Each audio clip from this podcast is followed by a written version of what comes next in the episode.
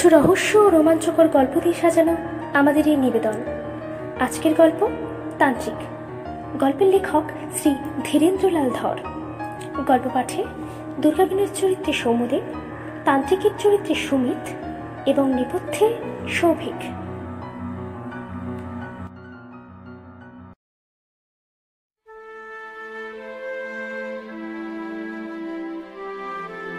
Durgabinod school মাস্টারের ছেলে। অনেক দুঃখ কষ্ট সয়ে এম এ পাস করলেও মুরব্বীর অভাবে ভালো চাকরি করতে পারল না। শেষ অবধি হলো নাকি কেরানি? এখনকার দিনে কেরানিগিরির আবার দুটো ভাগ হয়েছে। নিচু কেরানির মাইনে শুরু হয় সোয়া শো থেকে, আর উঁচু কেরানির মাইনে শুরু হয় সোয়া দুশো থেকে। মুরব্বিহীন দুর্গাবিনোদ নিচু ধাপের কেরানি হলো। তাও জুটলো অনেক কষ্টে। এম এ পাশেও কুলোয়নি এই কেরানিগিরির জন্য আবার পরীক্ষা দিতে হয়েছিল। যাক, চাকরিটা হয়ে দুবেলা অন্য সংস্থান তো হলো। দুর্গাবিনোদের পড়াশোনার শখ আছে। সন্ধ্যা সাতটার থেকে সে লাইব্রেরিতে হাজিরা দিয়ে চলল রাত নটা অবধি।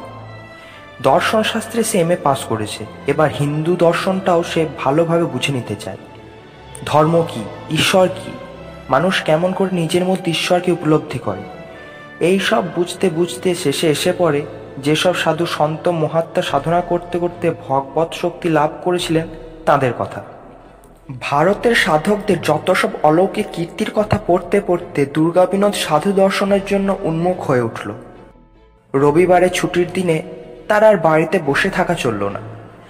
কলিকাতার আশেপাশে বিশ পঁচিশ মাইলের মধ্যে কোথায় কোন আশ্রম আছে, কোন তান্ত্রিক থাকেন, সেখানে সে আসা যাওয়া শুরু করল।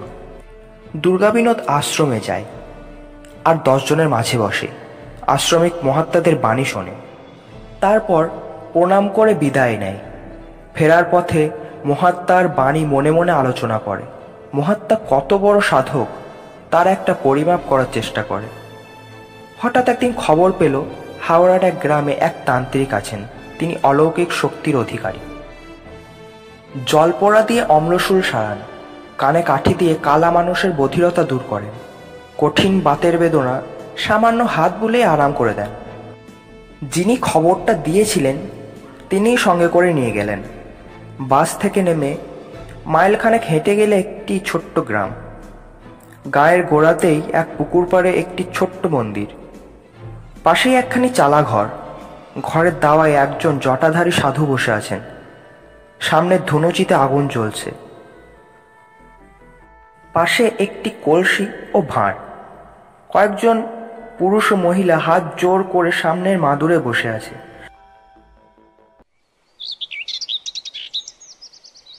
দুর্গাবিনোদ বসে পড়ল। সাধুর বয়স বেশি না।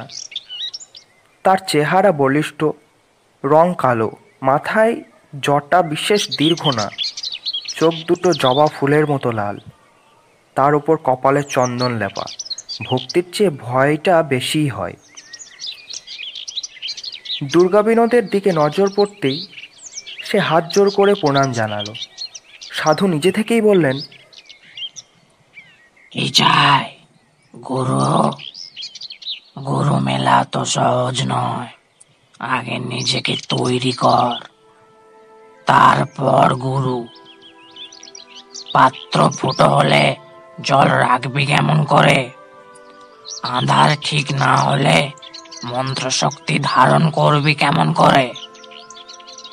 সে মন্ত্র যে দেবে তার তো কোনো লাভ নেই। যে নেবে সে তো ব্যর্থ হবে। আগে তৈরি হ ভালো করে। তৈরি হ তৈরি।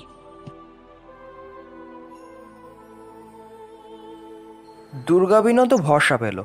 সে বলল কীভাবে তৈরি হতে হবে বলুন? এক সংযম কর বেশি কথা বলবি না। নিরামিষ আহার করবি, অযথা কোনো পরিশ্রম করবি না, শক্তি সঞ্চয় করবি। সন্ধ্যার পর কোনো মন্দিরে বা গঙ্গার তীরে চুপ করে ঈশ্বরের ধ্যান করবি। ধীরে ধীরে মন আত্মস্থ হবে, চিত্ত দৃঢ় হবে। তখন গুরু মন্ত্র নিয়ে সাধন ভজনের কথা উঠবে। তার আগে কিছু হবে না। দুর্গা বিনোদ এতদিনে একটা আলো দেখতে পেল। গুরু ও মন্ত্রের কথাটা সে ভেবেছে, কিন্তু এমনভাবে তার হতিশ কেউ বাতলাতে পারেনি। তান্ত্রিকের ওপর তার বিশ্বাস হলো, প্রথম দর্শনে এমনভাবে মনের কথাটা টেনে বলা সহজ নয়। বিকেল অবধি দুর্গাবিনোদ কালীবাবার সামনেই বসে রইল। কালীবাবা আর তার মধ্যে কোনো কথা বললেন না। কলসি থেকে মদ ঢালেন আর খান। আর অসুস্থদের রোগের কথা শোনেন। দু একজনকে ওষুধও দেন। ওষুধ মানে কাউকে ধুনির ছাই, কাউকে ধূপের আধপোড়া কাঠি। আর বলেন, এই ছাইটা তিন ভাগ করে তিন দিন সকালে খালি পেটে খাবি। আর এই কাঠিটা তামার একটা মাদুলিতে ধারণ করবি, বুঝলি? বিকেলবেলা দুর্গা বিনোদ প্রণাম জানিয়ে উঠে পড়ল। কালীবাবা একবার তাকিয়ে শুধু হাসলেন। দুর্গা বিনোদ অনেক আশ্রমে ঘুরেছে। অনেক মহারাজকে দর্শন করেছে। দিনের পর দিন অনেকের উপদেশ বাণী শুনেছে। কিন্তু কালীবাবার মতো অলৌকিক ক্ষমতা কারও দেখেনি। ছাই দিয়ে রোগ সারান, কানে কাঠি দিয়ে বধিরতা আরাম করেন। হাত বুলিয়ে বাতের বেদনা মুক্ত করেন। এসব বড় কম শক্তি নয়। এই মানুষটা কিছুটা ঐশ্বরিক শক্তি যে আয়ত্তে এনেছেন, এ কথা মানতেই হবে। দুর্গাবিনোদ কালীবাবার কাছে নিয়মিত আসা যাওয়া শুরু করল। যদি ইনি প্রসন্ন হয়ে কৃপা করেন, তাহলে দুর্গাবিনোদও কৃতার্থ হবে। কালীবাবা সেই প্রথম দিন কথা বলেছিলেন।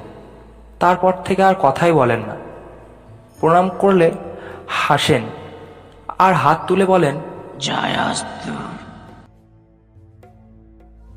দুর্গাবিনোদ এদিকে নিরামিষ খাওয়া শুরু করেছে। কথা কম বলে, অনর্থক কোনো ঘোরাফেরা করে পরিশ্রম করে না। রাত বারোটা অবধি বই পড়া ছেড়ে দিয়েছে। কালীবাবার কথা মতো নিজেকে সে দীক্ষা গ্রহণের উপযুক্ত করে তুলেছে। হঠাৎ একদিন মাস ছয়েক পর কালীবাবা বললেন, তুই তো রবিবারে আসিস?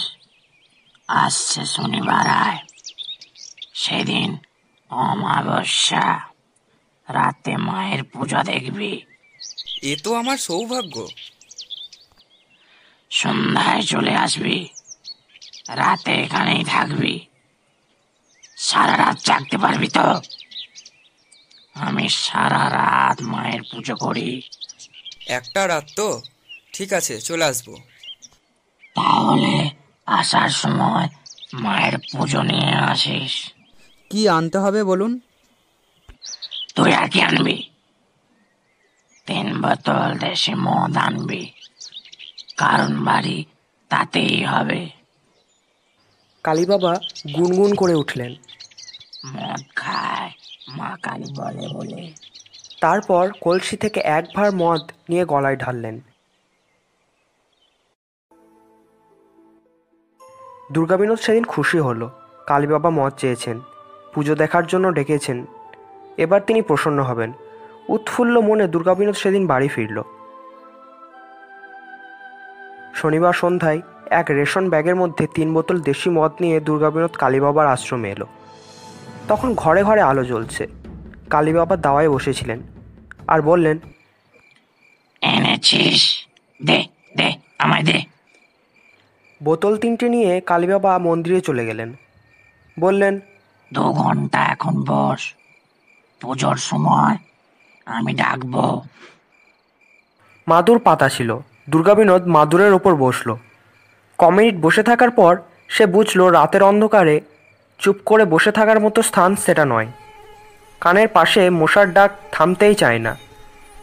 বুদ্ধি করে দুর্গাবিনোদ রেশনের থলির মধ্যে একখানি চাদর এনেছিল। এবার সেই চাদরখানা দিয়ে আপাদমস্তক মুড়ে নিল। শুধু চোখ দুটো বেরিয়ে রইল। তবুও মনে হয় যেন মশা কামড়াচ্ছে।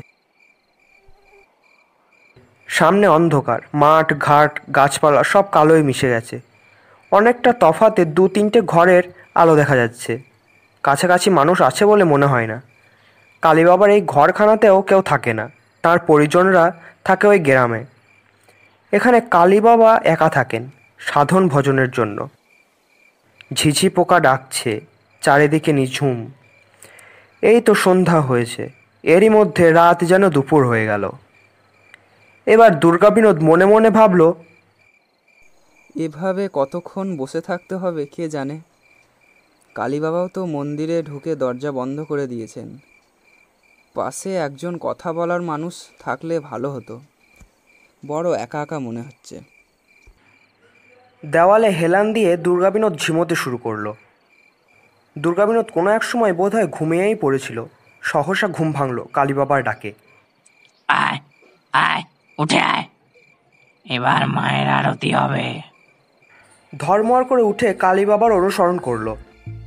মন্দিরের মধ্যে পিদিম জ্বলছে। ধূপধুনায় অন্ধকার। ছোট্ট প্রতিমাটি ধোঁয়ায় আচ্ছন্ন। সামনে কিছু জবা ফুল আর মদের তিনটে বোতল। কালীবাবা আসনে গিয়ে বসলেন আর বললেন তুই দরজার বাইরেই বস। দুর্গা বিনোদ বাইরে বসে পড়ল। কালী বাবা অং হ্রিং বলে মন্ত্র শুরু করলেন। ওম হ্রিং চামুন্ডায় নম। ওম হ্রিং চামুন্ডায় নম। মাঝে মাঝে জবা ফুল তুলে প্রতিমার চরণে অর্ঘ্য দিতে লাগলেন। প্রায় ঘন্টাখানেক এভাবে পুজো করার পর হাঁক দিলেন। মা কালী করাল বদনা ললল জিও মা। তারপর পঞ্চপ্রদীপের আরতি শুরু করলেন। এবার প্রদীপের আলোয় ধোঁয়ার মাঝেও কিছু কিছু নজর পড়তে লাগল। দুর্গাবিনোদ দেখল ঘরের মধ্যে দরজার পাশে আর একজনকে বসে আছে। দুর্গাবিনোদ মনে মনে ভাবলো ও কে? কখন এলো? পঞ্চপ্রদীপ ঘুরতে ঘুরতে আলোটা যখনই সেদিকে পড়ে দুর্গাবিনোদ লোকটির মুখের পানে নজর করে। কি বিশ্রী ফ্যাকাশে মুখ যেন মরার মতো। আরতি শেষ হয় শাঁখ বাজিয়ে কালীবাবা বসলেন।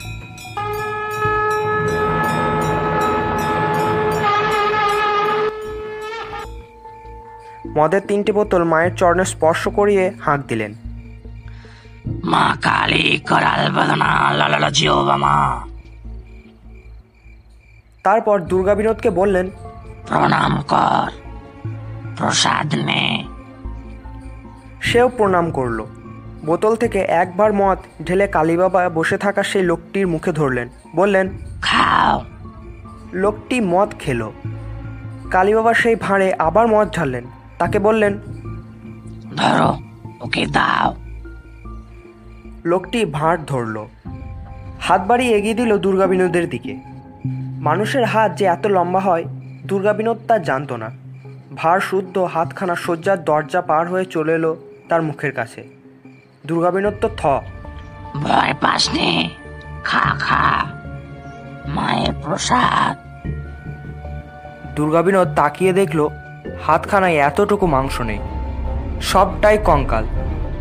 হাতের মালিকের পানে তাকালো। এ কি? মুখ এ তো কঙ্কালের করটি। দুর্গা বিনোদের সারা দেহ কেঁপে উঠল। নানা বলেই এক লাফে দাঁড়িয়ে সে ছুটতে লাগল। সোজা পথ দিয়েই সে ছুটল। কানে এলো, পেছন থেকে কে যেন অট্ট হাসি হাসছে।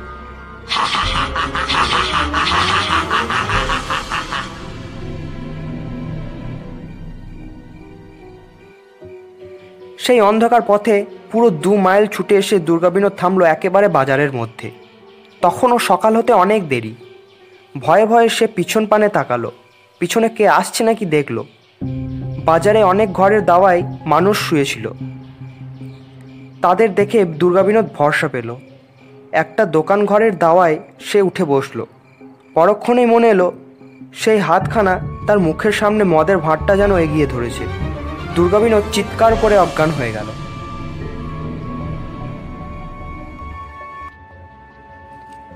সকালে বাজারের লোকেরাই দুর্গাবিনোদকে বাসে তুলে দিয়েছিল। ভয়ের ভাবটা কাটিয়ে উঠতে তার বেশ কদিন সময়ও লেগে গেছিল।